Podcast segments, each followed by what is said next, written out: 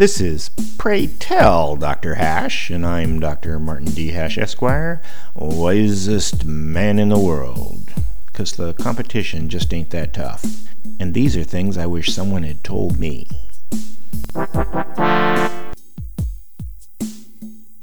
Today's topic prison.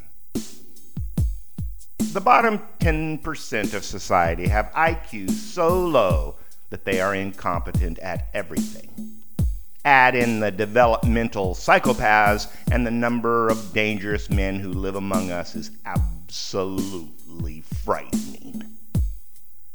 And now that we've become more civilized, there's no place for them to go.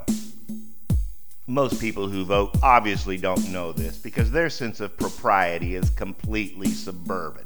They have little or no association with real life.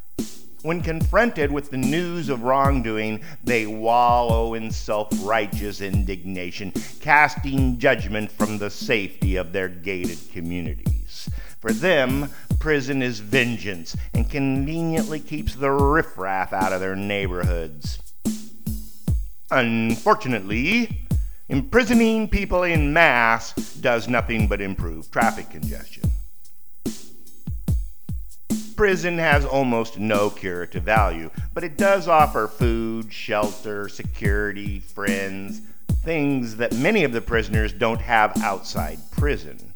And many people who are incarcerated simply can't survive in our complicated society. In fact, the regiment and security of prison may be just the thing to give them purpose in life.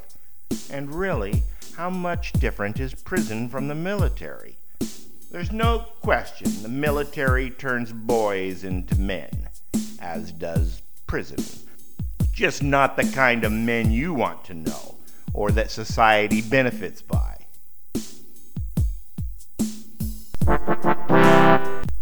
For more, see my website at martinhash.com.